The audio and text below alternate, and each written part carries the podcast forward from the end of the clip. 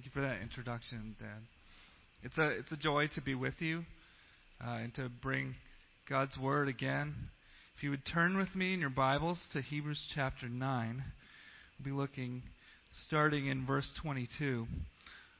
And um, as we do, we have a long text today. Um, you'll be helped to follow along in your copy of God's word, and we'll have the text up on the screens, and you'll see highlights with the verses that we're currently talking about. I'm not going to read through the whole thing at the beginning of this sermon because you'll hear the whole thing as I preach through it. So, if you would pray with me one more time, asking for the Lord's help in the proclaiming and the receiving of His word. Father, we thank you for your grace to us in Christ. We know that without the power of the Holy Spirit, we can't understand your word. So come and give us eyes to see and ears to hear that we might be that we might hear and be conformed to your image by what your word has to teach us today. We pray in Jesus' name. Amen. A couple of questions I want to want you to think about today as we're talking about this text. Why did Jesus come to die? In other words, what did he accomplish for his people through his ministry, through his life, his death, his resurrection, his ascension back to heaven?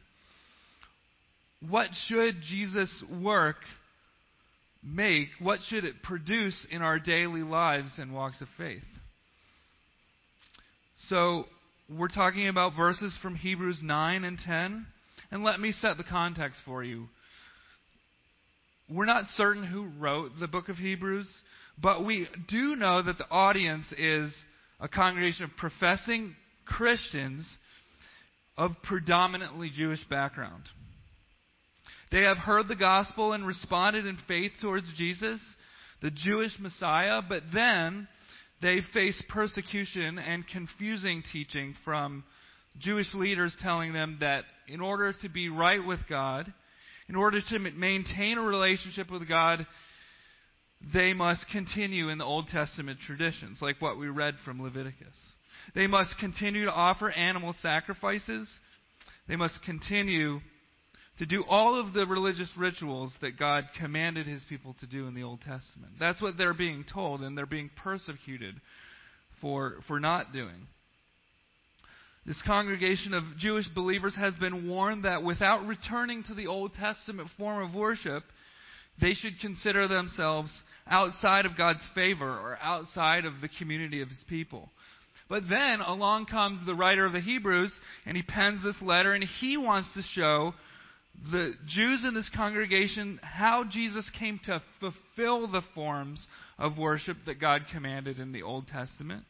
And he, he wants to substantiate to them that Jesus reigns superior to all the old heroes and all of the old priestly offices and to all of the sacrifices and to all of the old ways because Jesus has come to make a better way to God for his people that the Old Testament priests never could.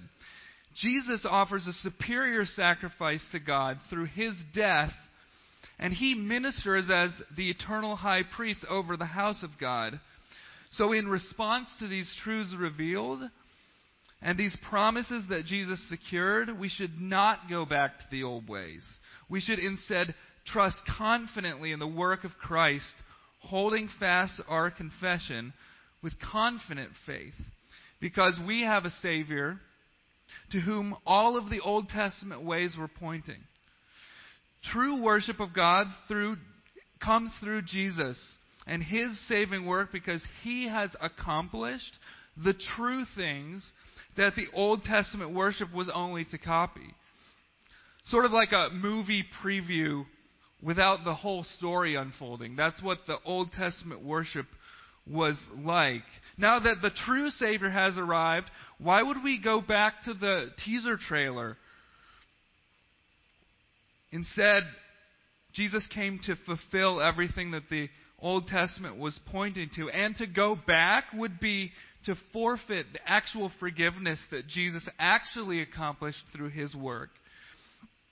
and fall into false teaching and to, into apostasy and counterfeit faith. This is the point of the book of Hebrews. So another way of looking at it may be just to imagine that you're imprisoned in a prison cell with one door, and then aside from that door, you've got 10 feet thick of concrete on all sides. And at one point, maybe the warden comes to you and says, "Okay, here's a nail file. If you can, if you can bore through this concrete 10 feet out to the free world, you're free. It's fine." And so you work and you work and you use that nail file, and of course, it doesn't get you very, get very far. And then one day, the son of the warden says, "Okay, I'm just going to open the door, and you can leave. You're free." To go back to the old ways, if the warden's son is opening the door for you, is to is like saying, "Nah, I'm good with the nail file. I'm going to keep I'm going to keep on with that." That's the point of Hebrews. So our big idea for today is is that Jesus' work of salvation is fully accomplished for us so that we can walk in victory over sin through full assurance of faith. Jesus' work of salvation is fully accomplished for us so we can walk in victory over sin and full assurance of faith. I'm going to take our outline for today straight from the text. In chapter 10, verses 19 through 23, he gives us a summary of everything that he just told us in chapters 9 and 10, which sort of forms the outline of what we're going to talk about today. Let me read the verses there. Therefore, brothers, since we have confidence to enter the holy places by the blood of Jesus, by the new and living way that he opened for us through the curtain that is through his flesh, and since we have a great high priest over the house of God, let us draw near with a true heart in full assurance of faith, with our hearts sprinkled clean from an evil conscience and our bodies washed with pure water. Let us hold fast the confession of our hope without wavering, for he who promised is faithful.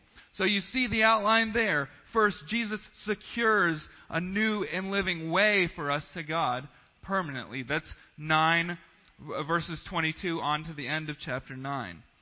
Then Jesus offers a perfect sacrifice to God, removing sin completely. That's chapter 10, verses 1 through 10. And then Jesus ministers as our eternal high priest before God, securing our salvation. That's that's 11 down through 18. And then how should we respond? We should draw near and hold fast with confident faith. That's 19 to 23 of chapter 10. I will tell you that the first point's a lot longer than the rest. So once we get through the first point, don't think that it's going to be equal time with the remaining ones. So in each section, we're going to see sort of repeated themes, but each set of verses focuses primarily on one aspect of Christ's ministry and how it proves superior to the Old Testament forms in the preview. So l- let me read for us our first verse, uh, Hebrews 9, verse 22, if you'll look down with me we start with a principle articulated from the Old Testament that the Hebrews writer brings to us. So 922, indeed, under the law, almost everything is purified with blood, and without the shedding of blood, there is no forgiveness of sins. So we see the principle that carries over from the Old Testament. Under the law, we see that first, everything must be purified with blood, and second, without blood, there is no forgiveness of sins. So, what's happening here? How is the law instructing God's people? Well, the purpose of the law and the rituals in the Old Testament and the sacrificial system was to display God's holiness and hatred for sin. And as a result, the penalty for sin is death. When blood is shed, it represents that something or someone has died. So, according to God's commands, when a human being commits sin, he or she owes a penalty of death to God. We read that in Leviticus. Why is that? It's because God is perfectly good. He's so purely good in his nature that it means that he's morally perfect. He's, he's pure. The Bible tells us that he's three times holy. And God actually sets the definition for goodness and for holiness and for purity. He created all things, so when God speaks and acts, he, things just come into existence. So this means that God can only do perfect good. It's impossible for God not to do perfect good. He can't not do good. He can't not show justice. So when we sin, when we, His creation, rebel against His commands and His ways in thought or deed or intention, we break fellowship with this perfectly good God so that we can no longer relate to Him as friend or in peace. Instead, the Bible says that our sin makes us God's enemy. It creates an infinite gap between us and God so that the only way we can bridge that gap, the only way that fellowship can be restored, is for our sin to be dealt with, for our death penalty to be paid. The holiness of God demands that because of our sin, we must die and face eternal judgment in hell for offending an infinitely holy God. The death penalty illustrates the perfection of God's justice because he can't overlook any sin. A death penalty must always be paid. So, but, but because God is love, because He is kind, because He's eager to extend mercy, God commands a way in the Old Testament for sinful man at the time to be able to escape the death penalty that sin owes through the offering of a substitute. An animal sacrifice who will die in the place of the sinner. Shedding blood serves as a payment for sin. So we read that everything is purified with blood through the death of a spotless substitute, and that without the shedding of blood there is no forgiveness of sins. The death of an unblemished bull or sheep or goat pays the penalty, and it executes God's justice so that God temporarily passes over man's sin, and his wrath towards sin is temporarily quenched because the substitute paid the death penalty. We read in Leviticus 16 that not only did blood need to be shed for the sins of the people, but for the priest himself, because he himself is a sinner, even as the representative between God, or between the people and God. He himself required a blood sacrifice so that he could approach the presence of God and not die.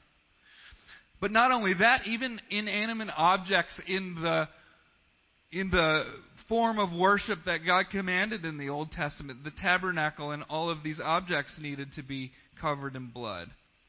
They all needed to be sprinkled with blood. Why? For purification. This is because God's hatred for sin is so great, his purity and holiness is so complete that if sinful if a sinful priest entered into the presence of God and approached or handled anything, any of these objects without blood, without the blood of a substitute, the priest would die because of the corrupting effect that sin creates in marring, marring fellowship with God. So, even for a priest, the only way that he can execute his duties in worship to God without dying is for all of this blood to spill as a substitute and a payment for sin. The sacrifice only carries temporary effect, serving as the picture through which God will extend mercy to the sinner, and God offers salvation from physical death in those instances because an animal has died. So blood satisfies God's wrath due sin and purifies from the corruption of sin, at least until someone sins again. So it's on the basis of this principle articulated under the law that we then read in verse 23. Look down with me. Thus it was necessary for the copies of the heavenly things to be purified with these rites. The copies of are, are the earthly objects of worship in the tabernacle. But these verses suggest that for the tr- tr- there are true things residing in heaven. The Old Testament worship only entailed copies of those true things. So, in other words, in the inner sanctum, in the holiest place in the tabernacle, it serves only as a mere copy of the throne room of God in heaven itself. The copies are yet just a cheap replica of the true things in heaven. So when the priest enters on the Day of Atonement, God's presence is only faded, veiled in thick smoke, as we read, from burning incense, because the priest cannot look at God without dying. And the blood the priest spills is yet only the blood of a mere animal. So what's the point? In order to accomplish lasting eternal effects for a better, more direct access to God than the priest enjoyed, we need better sacrifices so that we can actually enter into the presence of God in the better place of worship, which is heaven itself. Jesus accomplishes better, more eternal outcomes than what the law achieves. Verse 23b, look down at me, down with me. But the heavenly things themselves with better sacrifice than these. If the provisions under the law only accomplished temporary purification from sin and temporary removal of God's wrath, temporary access to God with the priest only being able to, to enter once per year, then when will someone come to offer better sacrifices? When will someone arrive who can deal with our sin? When will someone come who can represent us perfectly before God once and for all? And when will someone come with a better sacrifice than mere animals so that even I, a dirty sinner and not a priest, might be able to approach God myself? When will a better priest come who can advocate for me in heaven? Itself, in the actual presence of God face to face. When will someone come with permanent solutions to my ongoing struggle with sin? This is what the entire sacrificial system under the law was meant to produce a yearning for something or someone better who could provide more lasting solutions for the break in fellowship that sin forged between us and God. Enter Jesus Christ. Look down with me at verse 24 chapter 9. For Christ has entered not into holy places made with hands, which are copies of the true things, but into heaven itself, now to appear in the presence of God on our behalf. God the Father sent Jesus, God the Son, to address and overcome all of the weaknesses that the law alone left unaccomplished and unfulfilled. Jesus satisfies the yearning of God's people that the law was meant to produce. He was born of a virgin. He lived a perfect, obedient life towards God, and he loved others perfectly and never sinned. And yet, we as creatures, we put him to death on the cross, as we've heard so many times today during the service. He fully bore the wrath of God on the cross due our sin. And he served as the perfect, spotless substitute he was truly man, taking the death penalty for man's sin, and yet he also remained fully God. So that his body could fully absorb the full weight of hell that his people deserve for all of our countless sins. He died to exhaust all of God's wrath and then and then raised again on the third day to show that God the Father had accepted his payment as as full for the sin of his people. And then 40 days later, he ascended back to heaven where he where he bodily entered God's throne room. Jesus presented himself as the sufficient sacrifice whose blood purified the true objects of worship in heaven. Jesus' blood stains heaven's courts where God resides in full presence. Not so that Jesus himself would receive protection from God's anger. He bore that on the cross. No, but Jesus' blood serves to protect us, vile and unworthy sinners, so that we can enter one day into God's presence and not die eternally in hell. So if you haven't trusted in this Savior, Jesus' blood cries out to you to repent of your sins to repent of your own rebellion, your self rule, and to cry out to forgive, for forgiveness and pardon to God on the basis of Jesus' blood. So any sinner who would turn from their own efforts of good works and would throw themselves purely on the mercy of God through Jesus' blood can, can receive forgiveness and salvation. Jesus' blood pleads his merit, his protection, his or his merit, his perfection, his purity. And when we go to meet God, it protects us. But beloved, consider not only that Jesus' blood also provides us an audience in heaven with God even now. Presently, through our, our prayers and our pleas for pardon from sin, even now. We see in our verses that Jesus appeared in the presence of God on our behalf, opening the way to God for us presently and sufficiently and ongoingly and permanently. Look down with me at verses 25 to 26. Nor was it to offer himself repeatedly as the high priest enters the holy places every year with blood not his own. For then he would have had to suffer repeatedly since the foundation of the world, speaking of Jesus. But as it is, Jesus has appeared once for all at the end of the ages to put away sin by the sacrifice of himself. So in every way that the whole that the Old Testament priest's ministry lacked permanent effect, Jesus' ministry fulfills. Where the human priest can only approach God periodically, Jesus approaches effectually, once for all, accomplishing permanent access for God to his, uh, for his people. Where animal sacrifices fall short, Jesus' sacrifice has put sin away as far as east is from west, so that God, when He looks at us, sees the perfection of Jesus instead of our sin.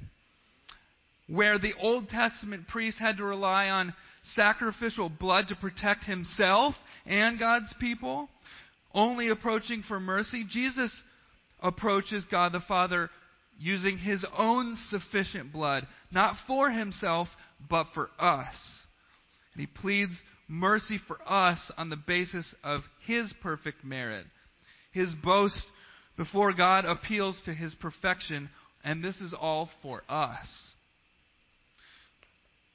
So let's look down at what Jesus then accomplishes when he will appear again.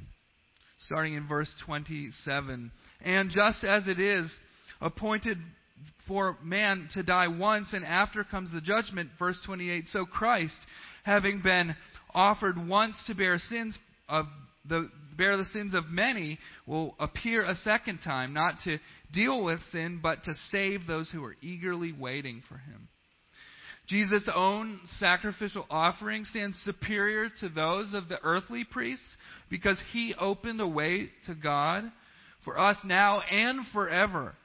He dismantled sin's power. He has taken its penalty. So for all of us who are in Christ, we're no longer slaves to sin. But we all know that sin remains. We're still influenced by it, tempted by it. It grieves us. But there will come a day when, by another appearing, even sin's presence will flee from us as far as the east is from the west. And Jesus will save us from ever sinning again. Even the possibility that we will sin will cease forever. And on that glorious day, our permanent access to God will finally and fully reach consummation. Through, through today, we are free to approach with boldness the throne of God, but in weakness and through suffering. But one day, we will approach with perfect praise, unfettered by selfish motives and unhindered by distractions, unchained by, by doubt or timidity or self consciousness. May that day come quickly as we await Him, eagerly, expectantly, excitedly. So look down with me, Hebrews chapter 10. Jesus offers a perfect sacrifice to God, removing our sin completely. While we have already explained Hebrews 10 1 through 4, summarizes for us in plain language what the Old, Old Testament system under the law was meant to teach. For since the law has but a shadow of the good things to come instead of the true thing, the true form of these realities, it can never, by the same sacrifices that are continually offered every year, make perfect those who draw near. Otherwise, would they not have ceased to be offered, since the worshippers, having once been cleansed, would no longer have any consciousness of sins? But in these sacrifices there is a reminder of sins every year, for it is impossible for the blood of bulls and goats to take away sins. Why can't animal blood take away sins? He gives us three reasons. Three weaknesses. One, the law is only a shadow and not the true form of things. Two, because those sacrifices never actually perfect the worshiper. And three, because their purpose served not to perfect God's people, but to only remind them constantly of their sin until they would cry out in need for a Savior. This was the law's design and primary purpose. God ordained the animal sacrifices to cause the Old Testament believer to hope for more and to point ahead in faith to one who would finally crush sin's power and restore fellowship with God. So the Old Testament true believer is one who perceived their need for repentance from sin because the animal sacrifice alarmed them to sin's death penalty and their need for a substitute. The true believer, after recognizing their moral bankruptcy to- towards God, would respond in faith with a broken and contrite heart over sin and offer sacrifices as their appeal to God for forgiveness and salvation. They trusted in God to the degree that He had revealed to them at the time. However, without contrition, without desperation, without faith, the sacrifices in and of themselves accomplish nothing. Let's look down at our text, our next verses. This is a quotation of Psalm 40 from the Greek translation of the Old Testament. Says, Consequently, when Christ came into the world, he said, Sacrifices and offerings you have not desired, but a body you have prepared for me. In burnt offerings and sin offerings you have taken no pleasure. So the point here is that God is more interested in a humble heart that's soft and contrite and ready to obey, expressed through faith, expressed through the sacrifices, than in the animal animal itself. The animal sacrifice does nothing. When my wife and I were dating, and this is five years ago this month, um, you know, we we had started talking about getting married, and because we live in D.C. and because people book things up crazily in D.C., we actually booked our uh, reception hall for our wedding before we got engaged, and we kind of kept it a secret from the family and all that. Well, so of course the weeks go by, and my plan was to ask her on her birthday, which was April 6th, just a couple of weeks ago, and so she's she's waiting. Okay, when's it going to happen? When's it going to happen? And of course, I get the diamond ring and the engagement ring, and then I ask her on her birthday, and she says yes. But but what if I had gone through all that trouble? I had even gotten her the ring and not asked her. The the ring itself would have meant nothing, even at great great cost to myself. Without the without popping the question, the the engagement rings mean nothing without the engagement, and then without the marriage to come. So this is the principle behind the animal sacrifices. What God is looking for is the heart behind it, the faith behind it. So, verses 5 and 6, which we read, the Hebrews writer is using them to apply to Jesus. Christ obeyed the will of God, the Father, with his whole self. He even offered his own body as the sacrifice that would take away sin completely. So through Jesus' obedience, he made actual, ongoing forgiveness active, not only for those of us who would hear the gospel and respond in faith in our age, but even for the Old Testament believer who was trusting in God's revealed promises in, in their age. Both of us, Old Testament saints and New Testament saints alike, are saved because Jesus' sacrificial death has made forgiveness of sins ultimately effective in the way that the animal sacrifices never could. So let's look at how the Hebrews writer describes this superior effect of Christ's obedient death. Look down with me, verse 9. Behold, I have come to do your will. He does away with the first order to establish the second. Jesus' bodily sacrifice accomplishes what the law could not because he inaugurates a new order where his sacrifice actually, actually achieves certain salvation for the sinner. So in Jesus' death, we receive the benefit of one sacrifice in which God would actually derive pleasure because it completed the obedience to God's will that we could not. It served as the only sacrifice eminently qualified to remove sin completely. So, for all who would look to Jesus' death for forgiveness with a broken and contrite spirit, God will grant salvation and rest because we receive his obedience as our own by faith. But Jesus' death not only serves to perfectly break sin's power over us, it also fully accomplishes our perfection.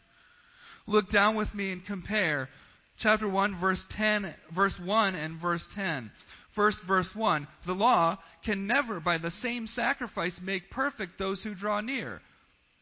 But then when Jesus steps in verse 10, we have been sanctified through the offering of the body of Christ once and for all. The law's weakness is that it possesses no actual effect to produce holiness for the worshiper in and of itself. It's only meant to remind them of sin and to give them a law to obey. But on the other hand, what, what did Jesus accomplish? Look down with me at verse 14. Verse 14, one of my favorite verses in the Bible, says, by, For by a single sacrifice he has perfected for all time those who are being sanctified. Have you ever considered the, the full effect, the fullness of what it meant for you when on the cross Jesus declared, It is finished? If you're a Christian, then you understand that you've been justified. You've been made right with God by faith alone, in Christ alone, by the power of God's grace alone, and that apart from your works, anything good that you would do. If a Christian, you understand that. That's the gospel. But have you ever considered that now that you're saved, your walk with Christ, your fight against sin, your growth in holiness is all certain based on the same sacrifice which saved you. Sanctification is the Bible's word for the process through which God takes a sinner, saves them, but then ordains and empowers a life for them where they slowly, increasingly, steadily, progressively look more like Jesus until we meet him in glory. These verses promise us that the direction that sanctification, that growth for you is as sure an outcome of your Christian life than the assurance that God saved you once and for all. So if the law stood powerless to actually perfect sinners, Jesus' work stands superior because his death purchased promises and power for you to become more like him until you die or until he returns. I'm just really jealous for Christians to understand this. Look again at the tenses of the verbs in verses 10 and 14. We have been sanctified, past tense, once for all. He has perfected, past tense, for all time. Those who are being sanctified, present tense, ongoing. This means that for the Christian, the work is already done. God has promised through Jesus' sacrifice to progressively and slowly and continually extract sin from us until we meet Him. Your perfection of beauty, if you're a Christian, has already been fixed by a promise. And it's not based on anything that you've done or will do, but by Jesus, by the very same sacrifice which brought you into God's family in the first place. This is good news, and it, it has massive implications on our Christian life. So God's will wasn't only to remove the stain of sin from his people, but to remove its influence progressively so that we would look more like Jesus. So did Jesus come to die, for example, for all those who would simply say a prayer or walk an aisle or raise a hand once in their life, but then after that evidence no change towards their sin and then still be assured heaven? Well, these verses tell us that everyone who is in Christ will definitely grow to look more like Him. Christians are those who will grow to love Jesus more, hate sin more, experience victory over sin increasingly, of course, not perfectly on this side of the grave. We will be brought to see our sin more for the offense that it is and grow to grieve it more the way that God does. And by His power and His enablement, and His grace to put it to death. These verses sink a death arrow into the idea of easy believism. Instead, we're called to look through Christ, yes, through struggle and through failure and through setbacks over and over, and keep looking as He steadily grows us into Christ likeness. Or maybe on the other end of things, maybe you've heard it said that, well, Jesus died to show us that we could achieve moral perfection like he did. Now that we're saved, we're bound to a new yoke where we must constantly recommit our, our lives to Christ with stricter discipline or stricter strength of will. Have you ever heard anything like that? Well, these verses preach against that error as well. If we have been perfected, if we are being sanctified, it means that the person who accomplishes our growth in holiness is Jesus and not us. So, to be sure, of course, we should set our faces and our wills to obey Him and please Him and honor Him. The Apostle Paul said, I discipline my body for the purpose of godliness. But we do that empowered by the promise that the outcome of our growth is certain. We cannot achieve perfection on this side of the grave, but our perfection is kept in heaven for us and it's linked to the perfection of Jesus. It's assured through greater power and more eternal promises than our will alone could ever produce. So, in that context, how do we then put to death sin? In our remaining points, that's what we'll consider. Jesus' priestly ministry assures our salvation so that we should draw near to him with true heart in full assurance of faith. But what does the text tell us Jesus did after he died and rose and ascended to heaven? That was the work that completed his work of atonement, but what did he do next? Look down with me, verse 11. And every priest stands at his service daily, offering repeatedly the same sacrifices which can never take away sins. But when Christ had offered for all time a single sacrifice for sins, he sat down at the right hand of God, waiting from that time until his enemies should be made a footstool for his feet. So in these verses, Jesus accomplishes yet another thing that the Old Testament priest could never perform. Have you ever noticed in reading the Old Testament what items in the Old Testament worship are there and what are not there? There's an altar and a lampstand and a table. We read about special clothes for the priests, and a, there's cups for blood, and a bath for washing, and an ark, which, uh, as you know, is just a wooden box covered in gold and an ornate lid. And then there are various tools for burning incense, as we read earlier, like bowls and a censer. But there's one item that's conspicuously missing. There's one item whose absence screams the loudest, it's a, it's a chair. There's no chair. There's nowhere for the priest to sit. And the verses tell us why. Look with me. When Christ offered for all time a single sacrifice for sins, he sat down at the right hand of God. Jesus sits down to signify that his work of atonement is complete, and the priest's work was never complete. Jesus sits down to display that his sacrifice was ac- actually effective for sinners. He sits down because the Father accepts his death penalty as payment, and he sits into the seat of authority next to God the Father at his right hand. He sits in the place of victory, having defeated sin finally and fully, and he waits for the day when he will subdue all of his enemies under his feet. Jesus sits down as the intentional signal that our salvation is secured forever. In sitting down, Jesus' work transitions from dealing with our sin, what he did in his earthly ministry, to eternally serving as our intercessor and faithful high priest before over the household of God. So now his work is to pray for us continually, advocate for us before the Father so that by his power alone, those who are his always will be his. And Jesus' work as priest fundamentally changes our relationship to his commands.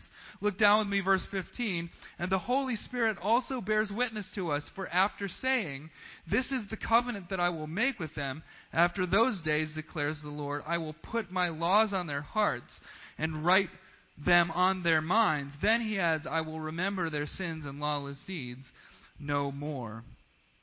What Jesus inaugurates through his work is a new reality for us, where as Christians, we live by faith with God's commands tattooed onto our hearts, purifying our consciences. In saving and perfecting us, God has granted us spiritual eyes to sensitize our otherwise callous hearts, to make them soft and malleable, that we might grieve sin and grow to feel brokenhearted when we betray our Savior. He sharpens our discernment of what is holy versus unholy conduct, and He creates in us new desires to please Him. He transforms our consciences to respond ever in thankfulness to what Jesus has done for us. He removes the stain of guilt which burdened our souls and accused us rightly. He banishes the guilt of our past sin that's been forgiven so that we can walk in freedom to obey Him. And He cleanses our motives from pursuing works self righteously and instead produces motives in us to do good out of service and love and sacrifice. And Jesus forever advocates us for us before God. And he assures in doing that that for our wavering consciences, he secures for us steadfast promises of salvation secured and preaches those to us so that when we approach God, we can also do it with confidence and with boldness. We see promises like this in verses 17 to 18. I will remember their sins and lawless deeds no more. Where there is forgiveness of these, there is no longer any offering for sin. So, how are we to live in response, uh, response to the good work that Jesus has done for us? How are we to respond? Well, the text tells us very clearly. Verse 19. Therefore, brothers, since we have confidence to enter the holy places by the blood of Jesus, by the new and living way that he opened for us through the curtain that is through his flesh, and since we have a great priest over the house of God, here's the response let us draw near with a true heart, in full assurance of faith, with our hearts sprinkled clean from an evil conscience, and our bodies washed with pure water. Let us hold fast the confession of our hope without wavering, for he who has promised is faithful. Do we live the Christian life confident that our sins have been defeated? Or do we walk constantly in guilt, feeling condemned by our daily failures, perhaps never experiencing lasting freedom and victory for, over, over those? Well, the verses here suggest that our confidence comes from promises already purchased and work already accomplished. So listen, meditation on the assurance of salvation that Jesus secured serves as the primary supercharger for our power to defeat sin.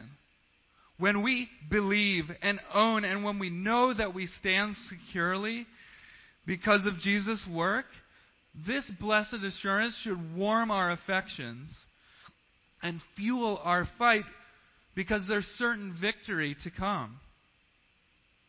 We should discipline ourselves for godliness first by saturating our minds with these precious promises before we ever try to execute a practical plan to fight, though we should follow and do that. This is where we start.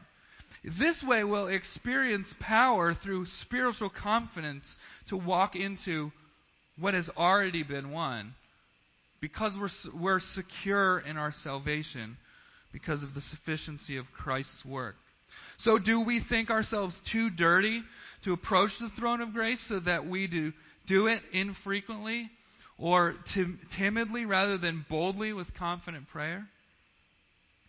Well, these verses suggest to us that the key to confident prayer is first to perceive our need for help in our weakness before God and then realize regularly that our way, our access to Him is fixed once for all so that we can go to Him empowered by a faithful high priest who himself never ceases to pray for us. Or do we ever seek to atone for our sins or punish ourselves by performing some sort of penance instead of trusting in the fullness of our forgiveness?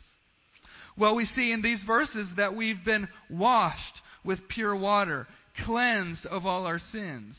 Jesus has already done everything needed to assure us that our sins are vanquished, so that we should, shouldn't fall back into our own fruitless efforts to pay for them ourselves. Instead of seeking to appease our consciences with self payment, we should instead embrace with a true heart that He has purified us from dead works to serve the living God. Do we walk about constantly fearing God's anger, lacking full assurance of faith, and instead resting our confidence in however we're feeling at a given time or however our performance, however we assess that? Well, these promises beckon us to hold fast our confession. Why? Because he who has promised is faithful. Brothers and sisters, all of these promises, all of them,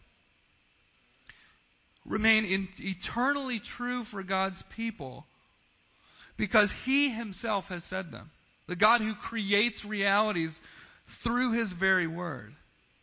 We have assurance because Jesus, the God man, has opened our way permanently. He has saved us completely, and he serves forever as our high priest, constantly pleading his perfection for us and praying for us to be strengthened. So finally, we can experience full assurance of faith because God's Holy Spirit comforts us. He encourages us reminds us of these precious promises. He woos us in affection towards Christ and speak these, speaks these promises into the every fleshly crevice of our heart that requires the deepest ministry in the time that we need it.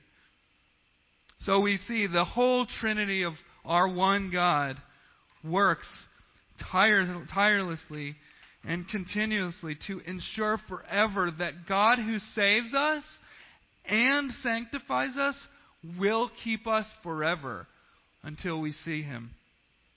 Because he who is promised is faithful. Would you pray with me? Father, when we look into your precious promises purchased for us through Jesus' blood, we marvel. And that's where we want to leave today, marveling at what you have ordained and what Jesus has done and what the Holy Spirit applies for all of us who are in Him. So I pray that for those of us who know Him, we will be strengthened and encouraged by what your word had for us today. And that for those of us who don't know you, that we would come to realize our neediness before you and repent and believe in Christ for the first time and be saved. This is our prayer, and we entrust it into your holy hands. We pray in Jesus' name. Amen.